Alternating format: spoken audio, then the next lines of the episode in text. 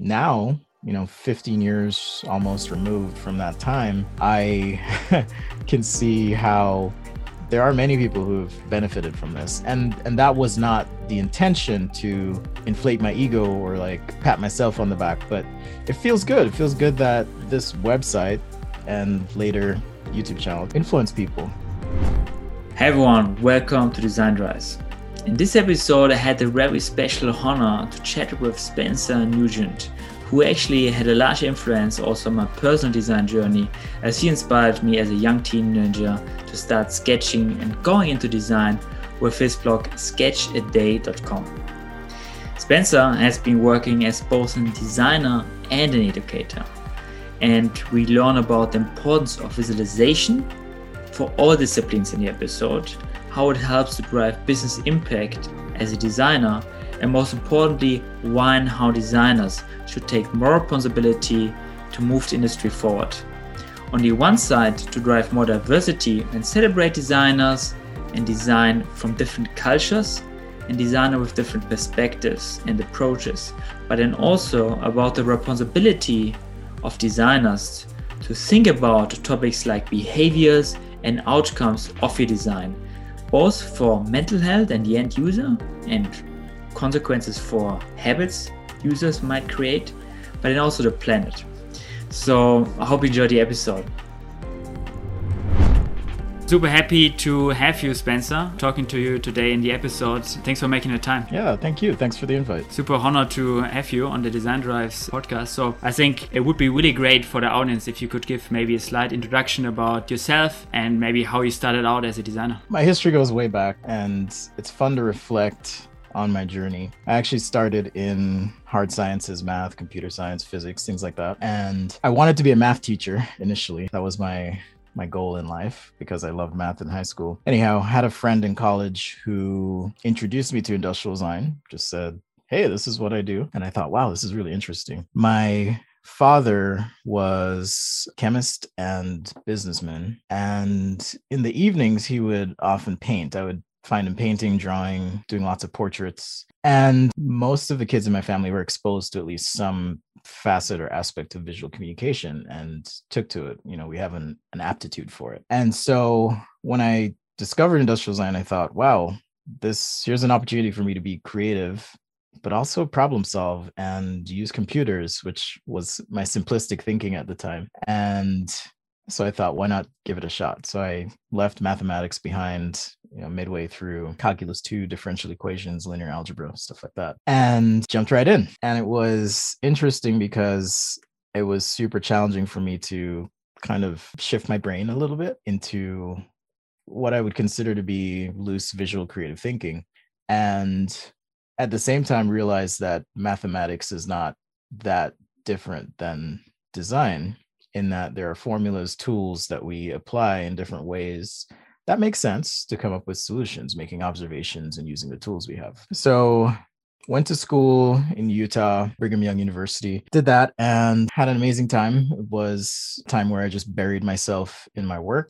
just I, I get into this state, I guess, when I'm when I'm engaged and love what I'm doing that you know it's it's the feeling you get when you wake up in the morning and it's all you can think about. So that was that was my existence for four years and had a lot of great experiences. Got to do an internship with astro studios their design firm in san francisco. And at the time the xbox 360 had been released and it was a big deal you know so this was a, a killer opportunity for me. Um, and i can tell you more about that experience and how it affected my career later if you like. Also had a chance to intern at General Motors in Detroit and I wasn't a classically trained car designer and so that one really pushed me and it was a great experience and opportunity to do something different. After college ended up at Astro Studios after entertaining a lot of offers from different companies and did that for about 2 years and then the financial crisis happened. and if you if our listeners aren't familiar that was in 2008 2009 when the markets crashed and everyone was just like oh shit what do we do? So at astro studios we were slowly furloughed because they couldn't pay us you know things were that dire. And so at the time i'd been running sketch a day id sketching with what would become my my future business partner, John Mullenkamp. And he and I set out to start our own design studio, you know, two years out of school, thinking, hey, this is what we're going to do. And so we jumped right in, started a studio, and it was rough. It was rough. The first year and a half was just, it was, it was sad. You know, it was really hard. So, but we kept at it and eventually found successes and kept pushing along until let's see, this would have been 2013. This is my whole story. 2013. We had done some work for a startup, and that startup was subsequently acquired. You know, it's it's it's interesting as I reflect back on that time. Even I I got a phone call randomly one day from from that client, and I pick up the phone. I'm like, hey, he says, would you work for Google? And I thought, what are you talking about? And he's like, just answer the question. That's all. So they, they had been they had been going through acquisition talks, and you know, Google was an option at the time. So ended up being another company that acquired them, a smart home company.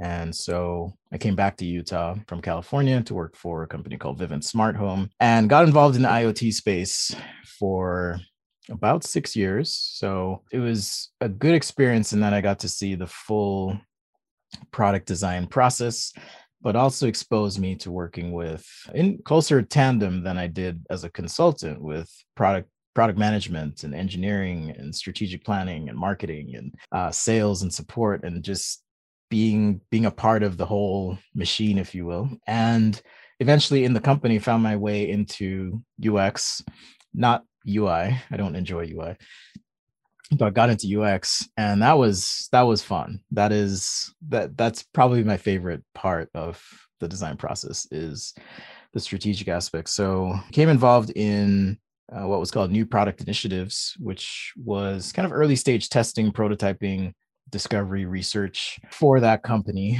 and had an absolute blast. Managed a small UX team, but prior to that, and then uh, moved into this uh, individual contributor role at a principal level within the company. So did that for a while and then ultimately decided, you know, maybe I should do my own thing. And in 2019, left and kind of just meandered for a bit. I took some time to just breathe and, you know, just disengage, I guess, a bit from the day in, day out design process that I was uh, engaged in and that that created some space for me to kind of define who I wanted to be. And I've settled on the title of creator and educator. That's what I do. And started a little entity called 5050 Design. That's what I do now. And as the name or the, the meaning behind the name or the reason is I wanted to always maintain time and space for myself to be creative but also you know you got to pay the bills. So half in half out. You know i i do consulting projects for clients um and i'm selective and I, I get to pick what i want to do but also maintaining that space to be creative. And as i mentioned my siblings my family members we all have had some exposure to visual communication and creativity and it so happens my sister is kind of my partner in crime with this venture and she's she's heavier on the ui side of things. She's actually a classically trained fine artist who made her way into ui and so we we kind of just work as a team. We come up with creative ideas. We have a few little projects um, that we work on behind the scenes uh, self-initiated just i guess more on the artistic side but also take on client work. Um, aside from that know, still engaged in uh, sketching, visual communication, uh, public speaking, advocacy, things like that. So that's a, that's that's my my story, if you will. Yeah, I mean, super interesting. There's a lot of things we could dig into, you know, and all that journey. I actually had Brett Lovelady also on a podcast some while ago, uh, who, you know, I think you know from. Oh, Astro, he's, he's uh, a mentor of mine. Yeah. I think something you haven't mentioned was uh, pointing out is the whole effort you did around sketchaday.com, which was actually quite an inspiration also to me when I was starting out as a, a young designer, basically.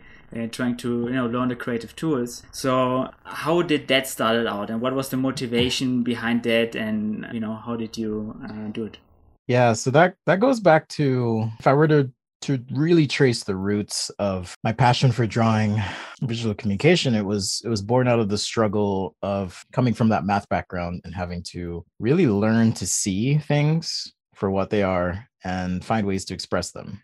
I i remember my first day in college my professor shared a quote with us and he said at the time I'll, I'll, give the more politically correct version of the quote but at the time he said a man who cannot communicate their ideas is on the same plane as one who ideas who has no ideas or in other words a person who has a person who cannot communicate their ideas is on the same level as someone who cannot. And what that meant was hey it's really important to be able to visually communicate to express your ideas through whatever means possible.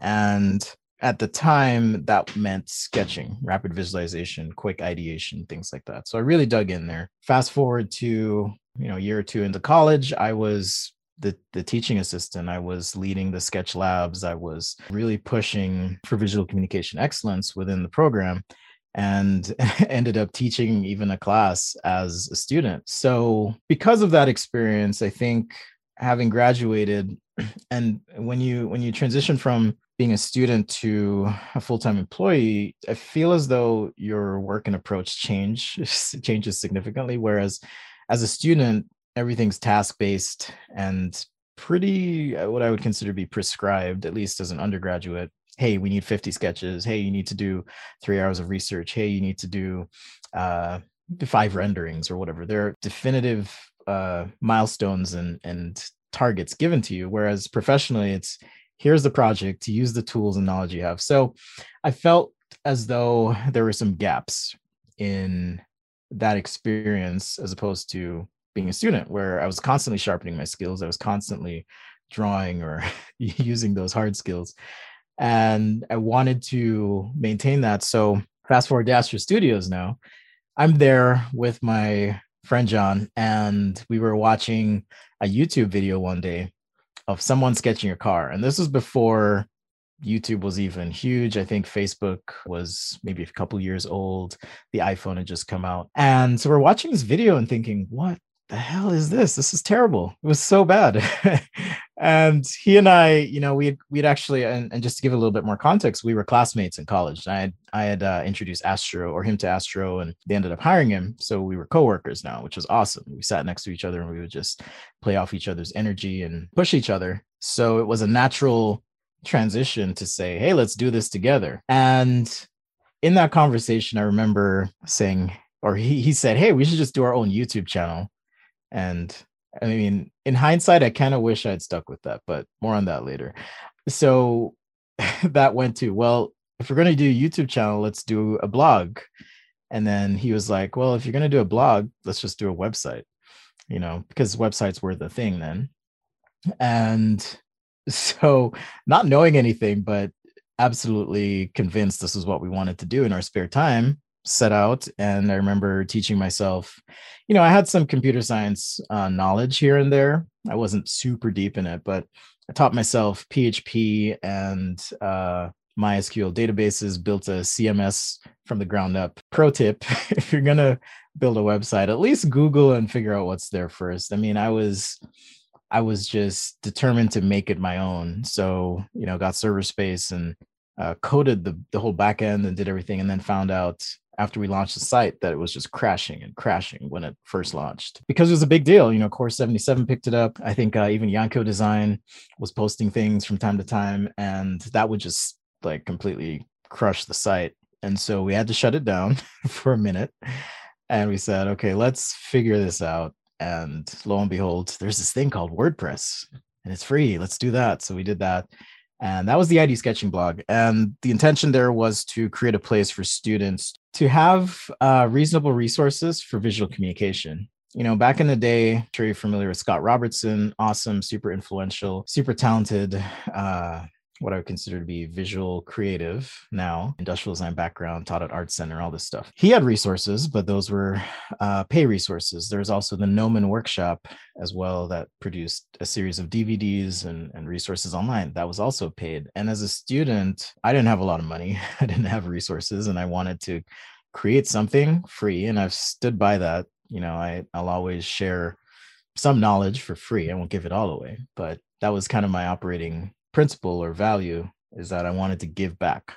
Right. So that's what keeps me doing what I do is giving back. So not only is it, you know, encouraging to hear stories like yours or others where now, you know, 15 years almost removed from that time, I can see how there are many people who have benefited from this and and that was not the intention to inflate my ego or like pat myself on the back but it feels good. It feels good that this website and later youtube channel talk about why it turned into sketchaday.com influence people. So id sketching was a thing. It was very industrial design focused uh, techniques tools tips that kind of thing. And even as i was doing id sketching like i mentioned wanting to consistently sharpen my skills I gave myself a challenge, sketch a day.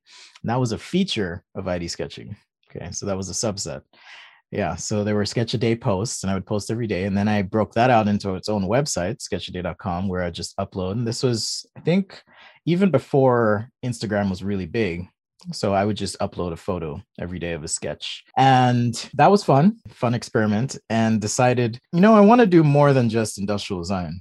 So kind of deprecated the ID sketching thing put it to bed. You know, there was there were forums there was a community we were trying to build, but it, it became a lot to manage. Uh, we had partnered with a few people back then as well, uh, Michael DiTullo, Jeff Smith, and a few others to also produce content. But you know, didn't really have a clear vision of where that was going to go. And like I said, I wanted to do more than industrial design, so kind of flipped things a bit and made Sketch a Day a more impactful thing. It had its or I created a YouTube channel uh, for that face or the yeah Facebook Instagram properties as well and those kind of just blew up. So in that sense it was a good move. What I what I meant earlier about the YouTube channel is you know had I gotten in early enough on YouTube and been consistent with it it would be insanely huge now. Now it's a different game but it's still fun. And as far as community goes because we talked a little bit prior to the conversation here about the ID sketching forums I've recently as recently as last year anyways created my own discord server for Sketch a Day, and that's been good. It's a place where people can interact ask questions kind of similar vibe and feel to what the forums and community was was back then. So that's the that's the sketch day story. Yeah i mean uh, super amazing to hear that story. And i was you know following it quite closely especially uh, when i was starting out. I think what's what you just mentioned is super interesting that it's so hard to stay consistent what you just mentioned about your youtube channel as well right? Yeah. So hard to stay consistent with the content over a long period of time. And i can also really see what you mean with you know giving back. It's it's a really uh, you know powerful thing if you hear someone reaching out and they found value in what you do. I, I, it's the same with you know this podcast. It's I always find this very motivating, right? But besides that, how do you keep that motivation over a long period of time, uh, basically to you know push out that content and you know, create that value for people? Is it just the passion that kind of that you have in sketching that? You know, one thing I've learned in life is if if you want to get something done, we set goals right? So that just as a general principle you might say hey i'm trying to achieve this this year this month this quarter whatever this day. So i have daily goals and i have quarterly and yearly goals and i try to make sure those relate to each other. So not only is it about setting goals whether that goal is or lifetime goal hey i'm going to sketch every day right? That's a goal. The other facet or component of a goal is make yourself accountable and when you make yourself accountable to the entire internet it is quite the feeling of encouragement and pressure. In other words, you know, you might set a goal with a friend and say, "Hey, I'm trying to lose some weight, or I'm trying to increase my my bicep size or my bench press uh, weight limit, whatever." And your friend might check in, say, "Hey, how's it going? You know, how's how's that goal? You have an accountability partner." Well, with the internet, if you if you slip up, if you skip, if you mess up, oh man, they keep you they keep you honest, they keep you on your toes. I've I've done sketches that you know have messed up perspective or whatever, and someone will be like, "Hey, that's wrong." And at that point, you have a choice. You can be defensive, or you can go, "Oh, thank you for pointing that out. I'm going to do better." And so, in some ways, it's helped me become better. But as far as motivation, yes, knowing that people expect this and will call me out you know, I've made myself accountable. I made that choice. That motivates me. Now, there are days where I don't want to do it.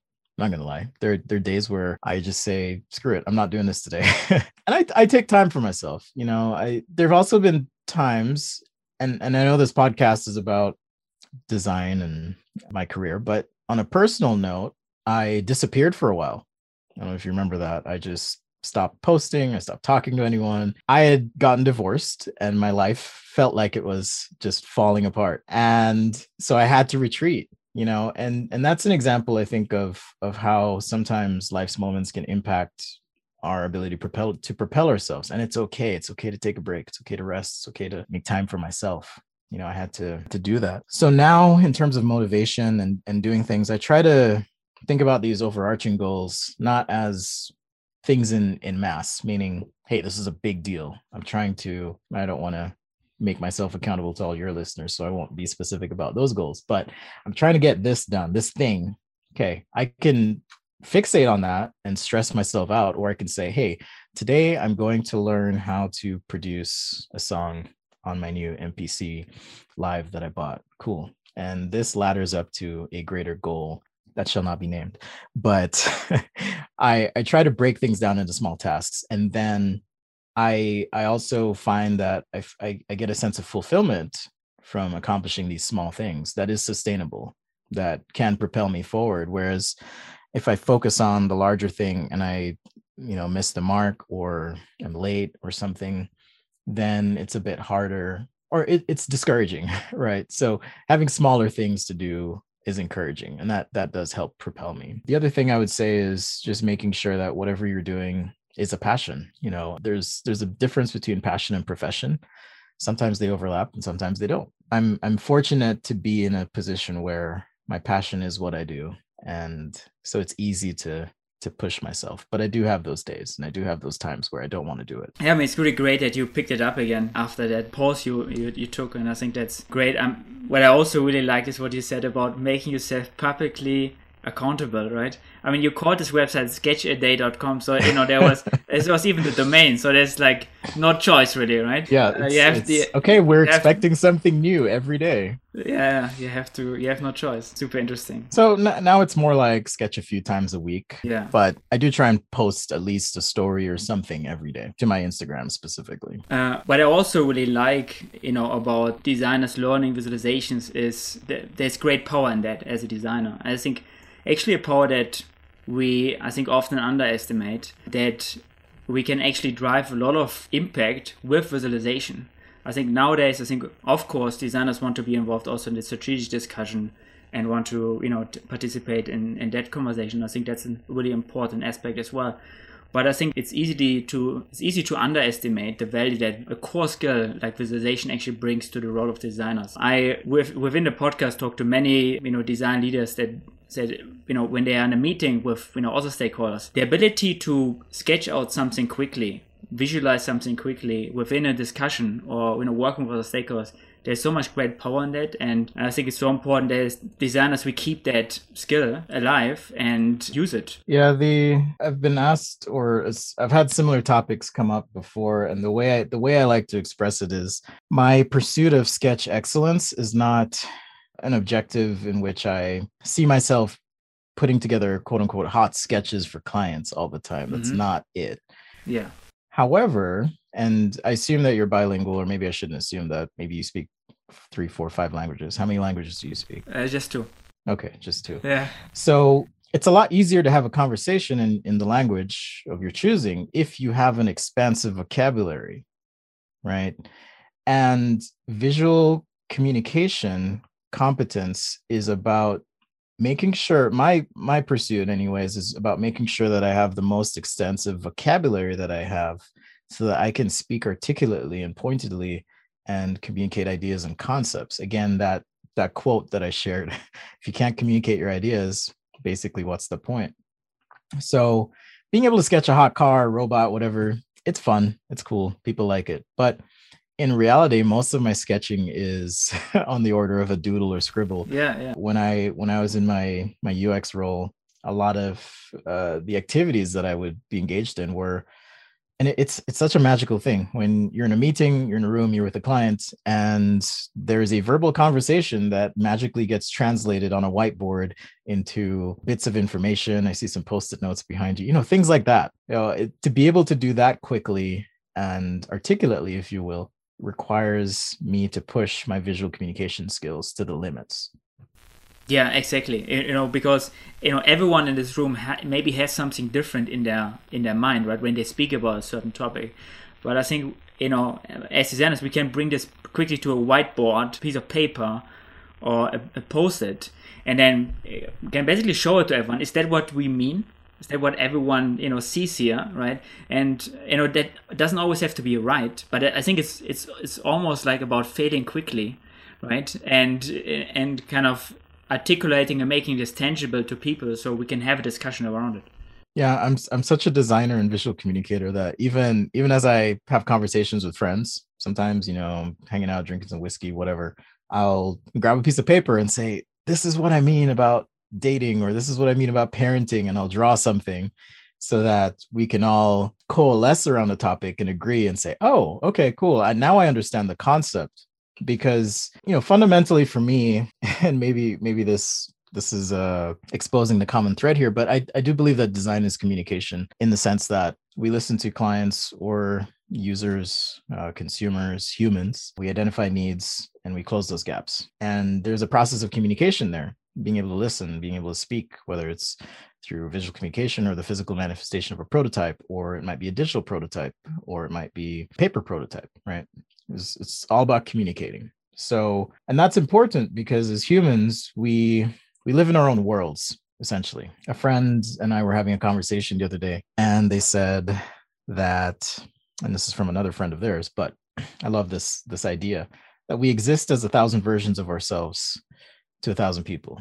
And what's what's pointed about that for me or important is remembering that I can't just assume that if I speak or say something that the other person will get it. I have to create something that we can agree on, that we can both look at, understand, interpret, if you will, and make sure that our interpretations are matched and equal, uh, that, that they are equitable. Yeah, I mean, this is super interesting. Can you maybe talk more about maybe stories that you had throughout your career where you maybe were in meetings, you had projects where by the power of quick visualization, you were actually able to drive change within a project or impact, or actually just moments in a career where you really saw that you know you could drive a lot of impact with that. I'll give two examples, one being a bad example and one being good. So, mm. in some ways, and it's taken me years to learn this, that sometimes when you put together a hot sketch for a client, as impressed as they may be with the idea, it's all about the quality of the idea. But even elements of that sketch or visualization can be distracting. So we had a client, this is when John and myself had Studio T minus, and we presented a deck of sketches. There were servers that were meant to drive large stadium sized displays, things like that. And we put together these like hot, sexy sketches with highlights and all the tricks, you know, all the gloss and tricks that you would you'd put onto a sketch at the time. And I remember sitting there with our client and he just was hung up on this one sketch in particular. And we're like, hey, you know, what do you think? And he's like, I just can't get over this. What it, why is there a hole in the product? and that, and we were just kind of looking at each other, thinking, what, what is he talking about? A hole? And he's like, yeah, the little triangle on this flat surface was the top of a, a server. And we we just it finally clicked for us. Oh, you don't recognize that as a highlight. Okay. So just a bad example of, you know, when you lean too heavily into those visual communication tricks, it can be problematic and distracting. And it goes back to that concept I was mentioning about we live in our own worlds and it's not always easy to bridge those gaps in communication. On the flip side, which is interesting, as my career progressed and I found myself in a corporate setting where I was required to work with people of varying disciplines who, granted, would not be able to perhaps use the same words, or at least I couldn't assume that sketch meant the same thing. You know, I, I quickly learned, for example, that sketch was an app as well cool. Okay ui sketch is different than than industrial design sketch you know things like that but specifically driving change it, it wasn't so much about driving change as it was being the connective tissue if you will or the connector between many teams. I remember being in this just happened in many instances in a meeting where you have uh, engineers who would work on a platform backend you had front end engineers. We would have UX designers, ID representation in a meeting, product management program, uh, MEEE, right? Full team. And in discussing an experience, because it was work was no longer about, okay, how can I make this the best singular product? It was, working within an ecosystem or even considering the different facets of product or at least companion products to help support the experience but being able to just be in that meeting and uh, inevitably I, I would become that person who would hop up to the whiteboard okay let's talk about the process and my sketching became you know somewhat process oriented but being able to map things out if you will in a way that we could all go oh now i understand how this works. You know cool engineers you are talking about you're talking about subsystems and and systems running on your servers you know wherever. Cool. I just i just want to be able to visualize this in a way that we all are on the same page. And that became a really powerful tool and a really transformative experience for me as i realized as well like yeah i don't need to do the hot sketches all the time Mm-hmm. Yeah, I mean, it can be distracting sometimes at an early stage, right? So if you're still trying to figure out more of the conceptual issues, and uh, but yeah, thanks for sharing the uh, story. Super powerful. What is also interesting is that throughout your career, I mean, you were touching it in the beginning already. You've also started to work in UX design, right? Yes. Most of your career, you were actually in industrial design. So how did you transfer your knowledge and your skills towards UX? I'm pretty sure that you know it's it's very easy to use you know most of that skills that you have built up in industry and obviously also in that role. But can you maybe talk more about how you leveraged your background and all your expertise basically in that new environment and with all the new challenges? So i and i appreciate the the clarification because I, I don't consider myself a ui designer. I think those are two different things. It's been it's been interesting coming from an industrial design background and I don't mean this in a way to put down anyone, but it was a curious thing to observe and realize that, oh, there are product designers that don't design physical things. Wow, this is interesting. So that's the first thing. And the, the way I like to answer this is is to point out that industrial designers essentially are are like the original UX designers. And if you think about it, many of the products, the interactions, the experiences, if you will, that users had were with physical products and artifacts. And as the world has become more digital, there has been this need for UX UI designers. So, all that is to say that as an industrial designer, we have the skills, we have the tools to understand people's needs, to understand processes, to understand how to build good experiences, even if they're digital. And so all that is to say, industrial designers have the tools, the knowledge, the skills to maintain curiosity, to observe how people interact with products, to see the unsaid need in a person's experience, and to close that gap. Right? We do it through physical artifacts, objects, many times, but applying myself in a in a digital context wasn't that difficult. I didn't love the implementation side of that, meaning, you know, the, the, building UI elements and things like that. But I could I could hack together paper prototypes or even flows and or mock websites, things like that, because I was more interested in uh, perceptions and outcomes than I was the actual aesthetic of the experience. But I found that the transition wasn't that difficult hey, can you maintain some curiosity? Can you ask questions that unearth needs? Can you participate in research processes with the research team? Absolutely. And so it wasn't it wasn't that difficult for me to to make that mm. jump. Yeah, super interesting. And I mean, when it comes to you know sketching, I mean, regardless if it's UX design or industrial design, right? I mean, UX design might be more the wireframe or the system drawings that you do. Um, and industrial design might be more the doodles that you do from a product. It's it's all about you know it's it's a tool to fasten up also the process with the other stakeholders to quickly align, bring up ideas quickly, and yeah, basically boost creativity, but then also you know speed up the process basically uh, because it's way quicker than fully flashing out an UI or f- fully go into 3D rendering, right? If you're still basically on the space in the project where you're trying to figure things out conceptually. So I think there's a great, actually a great overlap, I think.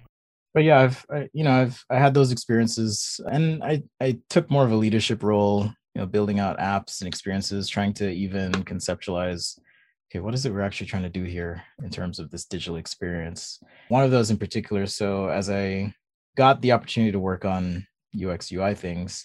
There was a after as, as I was a part of the startup that got acquired, we kind of we saw ourselves as like pirates, renegades within the company, but in particular, we wanted to create an additional experience for this hardware product that we had. It was called the Space Monkey at the time. It became the Vivint Smart Drive and it was a data storage product. But we saw an opportunity to create some added value for the company, this IoT company. They had cameras. So, hey, here's an experience. Let's create a DVR video uh, playback, if you will, experience for this home security offering. The company had a rudimentary experience, but they hadn't really considered if you're storing footage like large amounts of footage how do you find what you need? How do you scrub through this? What are the controls? Uh, what what is the experience? How does this fit into the greater app? So it wasn't hard for me as you know transitioning from an industrial designer into this ux role to then be able to have these conversations and even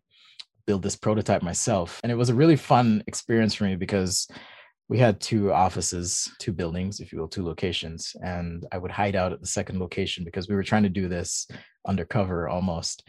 Um, so as not to expose it to the greater organism of the company. Companies are like organisms. And sometimes when something foreign shows up, the antibodies come out and they try to squash it, right? So we wanted to, I, my boss at the time wanted to give me some space to do that. And it was awesome. You know, I, I used whatever tools I had, and it wasn't so much that I was using Sketch. I don't think I even did at the time. It was Illustrator and Key uh, Keynote to create these mockups to say, okay, here's what we've been working on. Here's the experience, and we then were able to use those assets in research to validate our thinking. It was awesome, you know. And and as I reflect back on the process, it's not that much different than, hey, as an industrial designer, you're going to sketch something or you're going to take some foam board or paper or whatever you know popsicle sticks whatever you have to mock up an experience or a thing that people can experience get the feedback refine your thinking and move on right? So in essence those skills were i was able to easily translate those into this this particular ux project yeah, totally makes sense. And I think it's you see that with a lot of people that are studying industrial design or sometimes even interaction design that you know sometimes they work on the on the edge between digital and physical designs more and more. I in uh, one of the past episodes I talked to uh, Bilgi Karan who is working at IKEA. They're working on digital slash physical products as well. And it's like hard to break the find the boundaries there because it's it's all coming together. You have to think about both things kind of on the same at the same time. So I I find that also interesting from a, a general trend perspective. That I think these two areas becoming closer and closer in a lot of industries and areas. I think what's also interesting is that you've um, got a lot of experience in you know consulting. Then you started your own thing with your colleague, and then again uh, went in house uh, for some time, and then now basically you said you started your own thing again. You know, many designers think about starting their own thing uh, sometimes. How do you? What would be your advice for designers that think about going independent, uh, starting their own agency, or you know, going freelance? What would be your advice for designers that are interested in entrepreneurship and you know, going independent? man there's there's so many thoughts that come to mind it's hard to identify one thing so one of my blind spots was I didn't know how hard it is or would be to go your go on your own. You know, uh, working for a company affords you certain comforts. At least here in the United States, it's a little bit different around the world. Things like insurance or legal help, things like that might be a little bit diff- difficult or different as opposed to working for a company where those things are given. Having to essentially function in a variety of roles on your own. I have to market myself. I have to do my own accounting. I function as project manager, product manager, and also industrial design, point of contact, UX. You know, there's, you have to be able to, for lack of a better expression, wear a lot of different hats or participate in all these roles. So it's difficult in that sense. And I think uncertainty becomes the path. It's like every day for a while, I would have a panic attack on every Tuesday. I remember just this, I could just feel it swelling up. You know, ah, I don't know what's going to happen. So I've had to give myself little reminders, you know, breathe, it's going to be okay. just be passionate. That's the process, things like that. Because uncertainty is the way forward. That's just uncertainty becomes certainty, if you will. Uncertainty is certain. That's a better way of saying it. And unpredictability. I would say be as multidisciplined as you can be.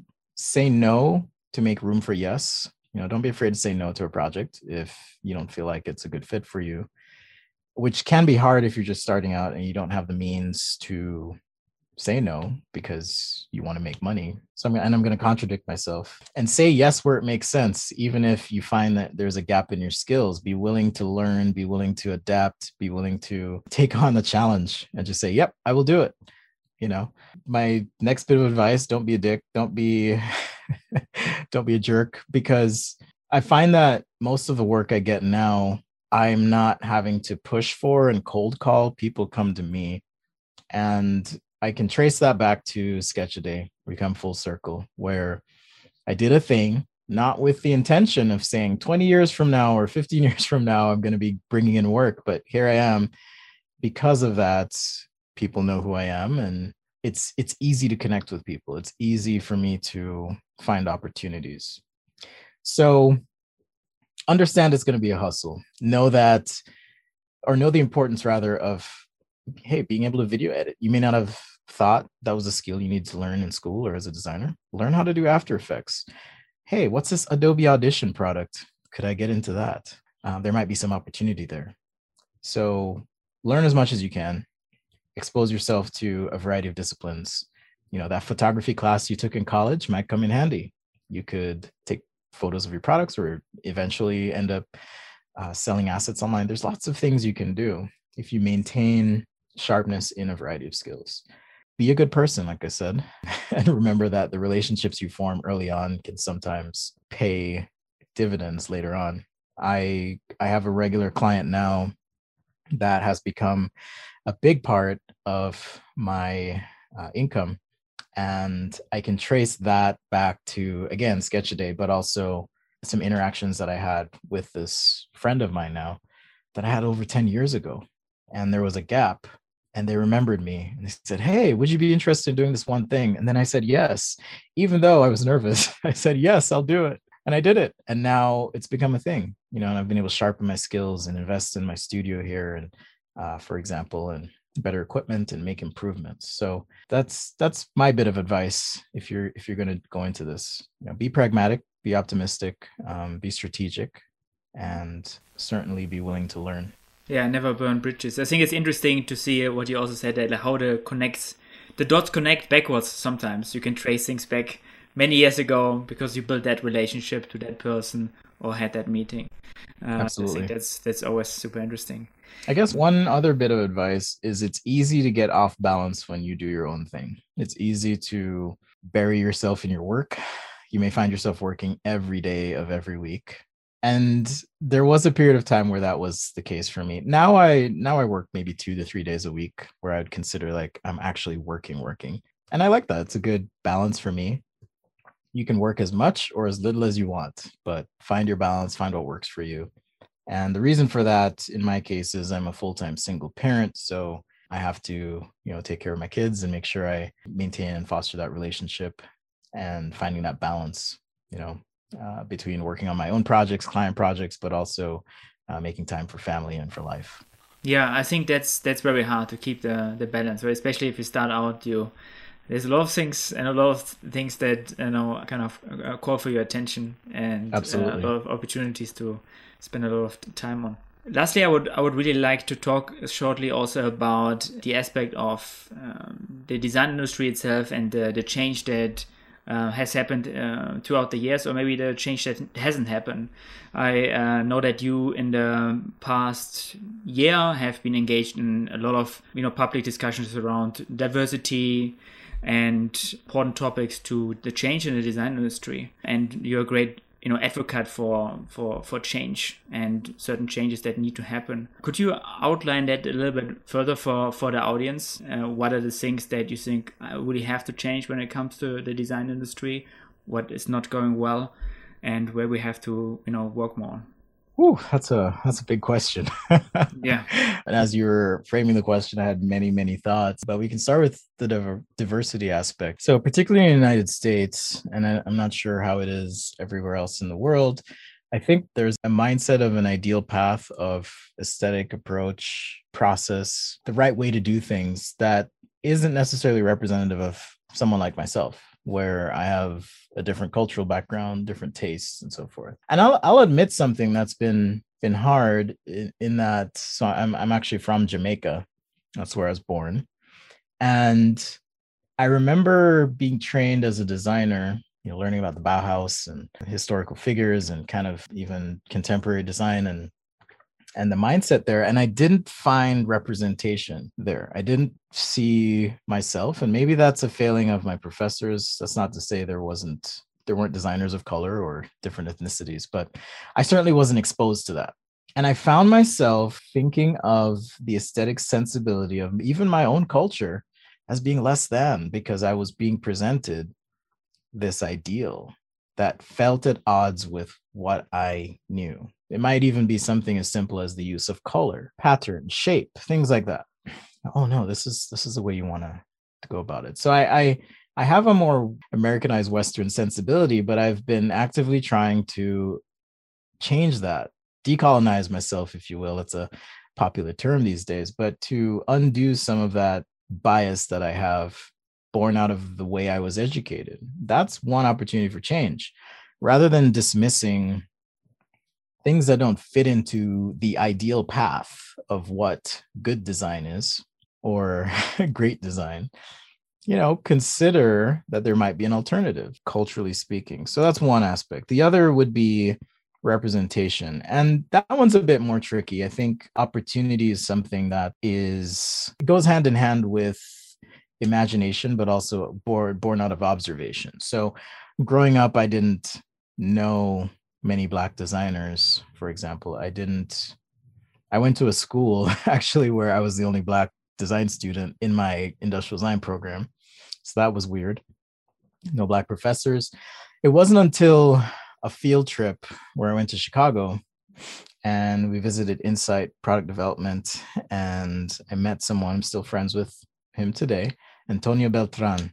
And he changed my life because he was a black designer and i thought wow okay there are people like me. I'm not i'm not weird. I'm not you know that different. So representation matters. It matters because it it ignites the imagination of those who may not fit the mold of standard career paths or trajectories in life. Being a designer is a weird thing and being able to see that there are successful people of color doing this design thing is is amazing. It, it's a, it's as impactful as say the president of the United States, Barack Obama, being elected, and for us realizing, oh, okay, someone that looks like me can be in this position. Cool.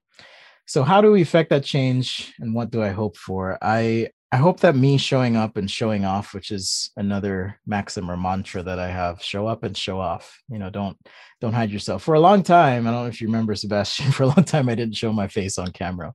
I did no one knew what I looked like outside of a picture. I would even do videos and not show my face. And a friend, well, two things happened. One friend who also runs another YouTube channel, former car designer, said, Hey, you should consider a two camera setup.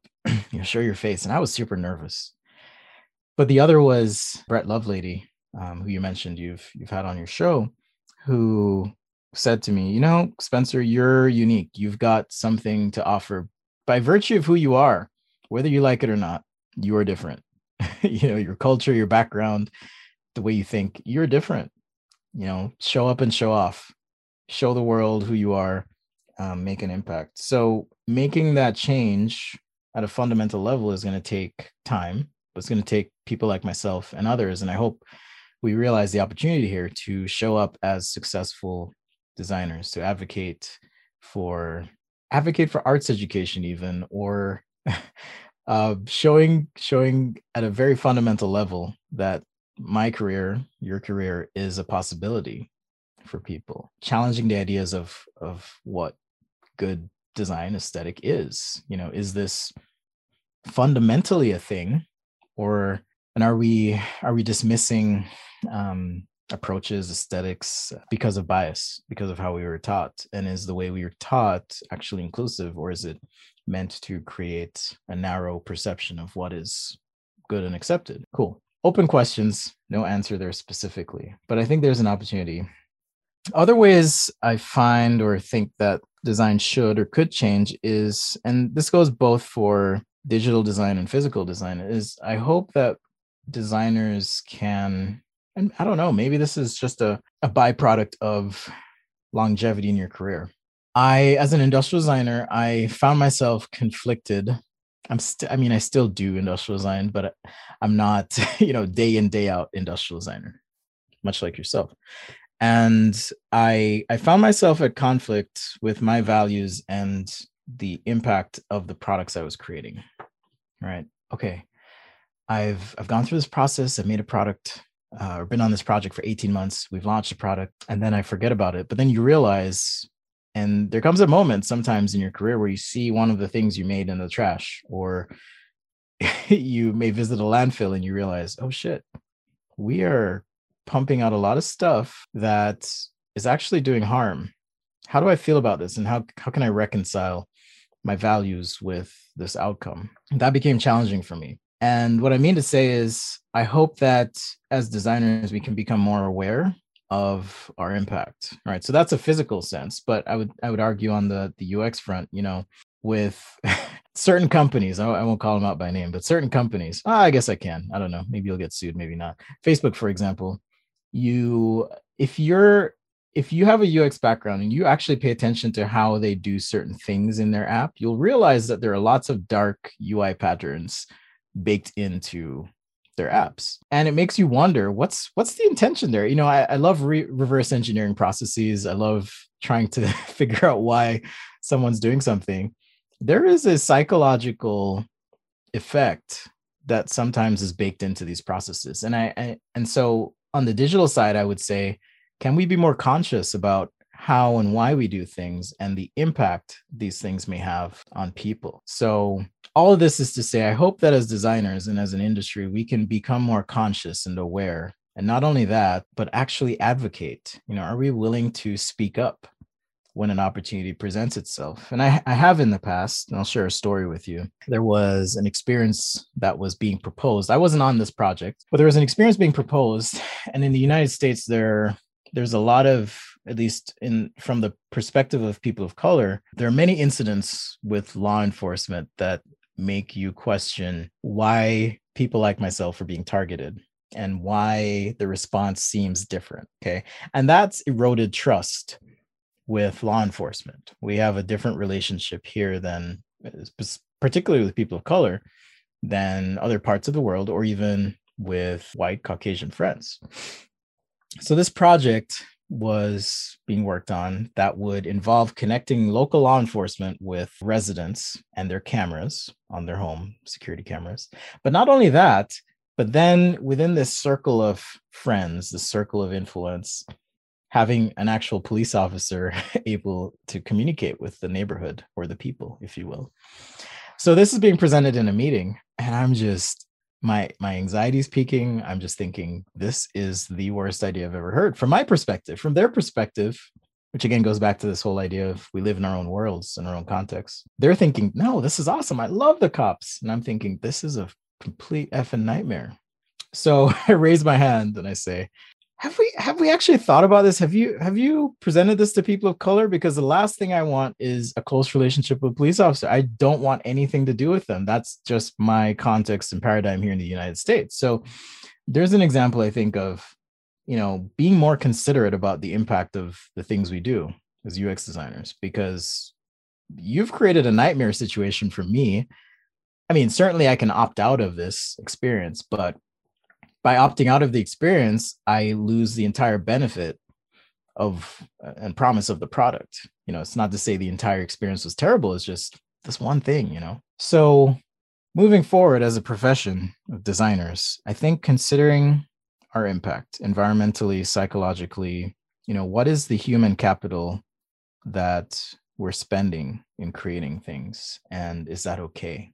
I mean, there's so many things I would like to drill into that you just pointed out. It's so interesting. I mean, you you touched on I think about two topics. One was the topic about diversity, the other one about outcome. Yeah, I mean, I find that super interesting what you're pointing out to the secondary, to the outcome part. For instance, I was talking to uh, Matt Wallaert uh, in one of the recent episodes, and he's a behavior scientist, and he uh, talks about uh, how products drive behavior and how you can basically align an organization around a target behavior you want to create.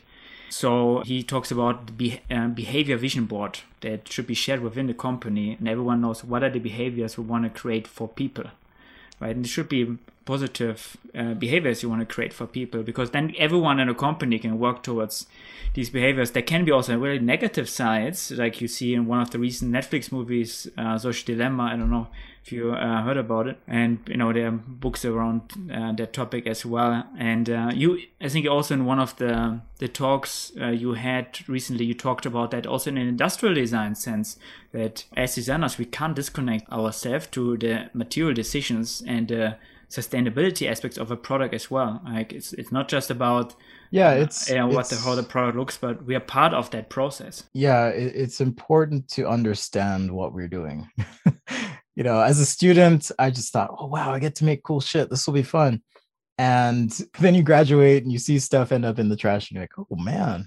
Wow i did that. You know i've created a problem. And it's a curious thing too as a, from an industrial design perspective i'm glad we can talk about both sides of this that we're essentially creating crack for people like addictive things you know desirable objects of desire you know that that promise to solve a problem or appeal to some aspirational value that we have or express something about ourselves. And the better we are at our job the more people are going to buy that thing but the more people that buy that thing the more the problem compounds itself you know so it's kind of this like paradox or conundrum if you will that I've had to reconcile. On the the topic of behavior, you mentioned something interesting that I also recognized on a UX front, which is to say, in both the digital and physical components I was working on, we created experiences that, in effect, like the promise we were trying to sell to our clients, or not clients, but customers, is peace of mind. But in creating additional awareness about our surroundings, am I actually delivering peace of mind or am I am I creating a, a situation of paranoia or anxiety? You know, so notifications became a thing. You know, hey, we've got to be better and more careful and, and intentional about notifications. We have to become smarter about, say, camera analytics and make sure that when you say a person is standing outside your house, can you even drill a bit deeper through computer vision and analytics to say, okay, this person's actually a threat or they're unfamiliar? because that's really what I care about. I don't care if someone's outside my house walking their dog along the sidewalk, but if you present that notification, it peaks or it's it spikes my uh, stress, anxiety, which can have adverse effects on someone's health. The more you know is not always the the the better option here. So that that became an interesting experience for me as I considered, wow, there are secondary effects to the things that we create that sometimes can have negative impacts on people in approximate direct sense but also in a long-term sense for the world at large yeah absolutely. Super interesting. Yeah i found it interesting that you said it's not always good to know more right? It's not just about like pushing more information to the user. Maybe also quickly around the first aspect that you point on diversity mm-hmm. right? So i think that's you know, if you think about design and aerospace design thinking, actually strives on the idea of diversity in ideas and opinions around a topic, but then still we are lacking that in the design world when it comes to celebrating out like design outcomes, but then also people. I think um, still so much, you know, even though it, we have it in the process, sometimes we don't have it so much when we talk about you know um, great design or uh, outside designers. One thing I find interesting, for example, talking or working with Chinese designers, or uh, on the, if you work with other markets, uh, is that, for example, like emerging markets like uh, you know China, they uh, and you can see this in other emerging markets as well. Everyone was for a long time and still is to most degree um, going towards the direction of Western design, minimal design, um, and like there's a certain a certain um, design direction people try to steer their design towards. But I think as these these these areas of the world become more proud also around the things they achieve as a country and the, the, the culture and the, the place they have in the world, you start to see that changing a little bit. So, you know, I think if you look at, you know, markets like India and China, you see that they're also starting to be more proud around their own design aesthetics and and and and can articulate that basically and you know bring that also to the conversation which is a very interesting thing to to to work with uh, because especially if you have to work with a global product for example but i think that's a i think a positive change and i mean the other point you pointed out around role models uh, when it's around i think we need to celebrate um, more diversity when it comes to the aesthetics, but then also the kind of design outcomes that get created, but also the role models.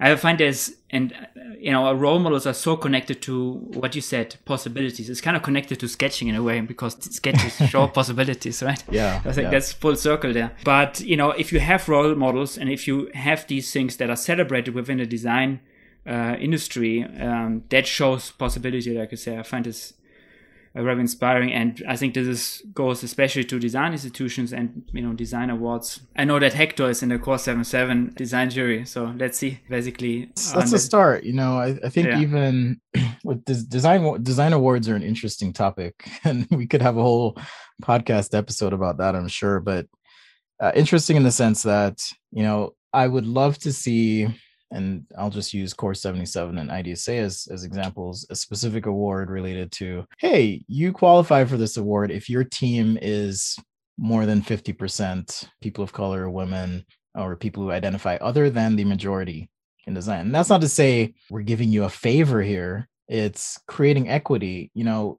if if the majority of people are hetero, um, Anglo white, designers statistically if, if i'm in that pot of people it's hard for me to create awareness and attention. Yes i can work hard whatever but statistically they're also working hard. They're going to have good designs. Creating a category like that would be interesting. And I, I actually made a note here. I'm going to take it take it to these these uh companies entities and say hey you might consider an award like this to create an equitable uh, playing field if you will you know hey we have a team of of all women designers cool. You you qualify for this category. Um, i think things like that are important to help elevate and create awareness as you as you said because awareness can can ignite people's imagination. Wow i didn't know this existed. You know i didn't i didn't know there was a black designer or i didn't know there were successful women designers at the the head of of uh, design teams. I'm not saying that's me. I'm just saying putting on the mantle or, or uh, imagining I'm a child, for example, and seeing these things, I think it's a powerful concept. And yeah, we need to show up and show off where possible. I mean, talking about you know design awards and large design institutions, design leaders. Obviously, these are people that can drive a lot of change when it comes to that. But I think we can also do more on, let's say, on the the bigger playing field and sort of the everyday designer. So maybe this is the last question. What would be your your advice for normal everyday designers basically to contribute more towards that change and what you know they can do? I think w- one thing that i find frustrating is if if i share an experience or person of color a minority in in all sense of the word shares something and it's dismissed without consideration it's frustrating because and it's frustrating in the sense that it makes you question your sanity almost if if I say, hey, it, it feels like my ideas keep getting passed up, but in a in looking at my work and and my my teammates' work, they seem equal. What's the difference here? But if my stuff's always being dismissed, it makes me wonder, you know, does this have something to do with me, my personality, my blackness? I don't know. So my point in saying this is on an individual level, create opportunities or not create opportunities, make space to listen. Just pause and listen before you react, before you dismiss, before you say, that's not how it is. Just listen. Just listen, observe, and then ask yourself, what if this is how it is? What does that mean? And I think that'll expose opportunities for change. Hey, my coworker feels like she's not being heard. Okay. I might think, well, I'm always heard. So that's not the case. But instead, you could pause and think, okay, what if she's not being heard? What does this mean? It means that I'm being given opportunities to speak up. My opportunity here now is to say if our work is equitable, take some time or opportunity to promote, push, work together in tandem with this person to help elevate their work because you're in a position of influence and you have an opportunity to speak up on behalf of this person or at least use that influence that equity for good right? So on an individual level i think being more aware listening and seeing those opportunities is what i would recommend. Awareness empathy and then also doing and speaking up uh, participate not uh, silently just listen to it yeah, thank you so much for for sharing that, Spencer. It was amazing talking to you. I would love to continue to talk to you about all of. This. I know so so many so many thoughts and topics for sure. Yeah, but. yeah, absolutely. But uh, we have to wrap it up uh, because of time. Thank you so much for taking the time being on the Design Drives podcast. I really appreciate it. Thank you. It's been fun. It's been a pleasure, and I, I appreciate the invitation. Thank you. All right, that was the episode. Thank you so much for tuning in. If you enjoyed the episode, make sure you give it a thumbs up and let me know in the comments or by taking me the post what were the biggest learnings for you in the episode. I'm always super curious about that. If the episode provided you a lot of value, make sure to follow and subscribe and share it with friends or others so they also have the chance to learn and grow themselves.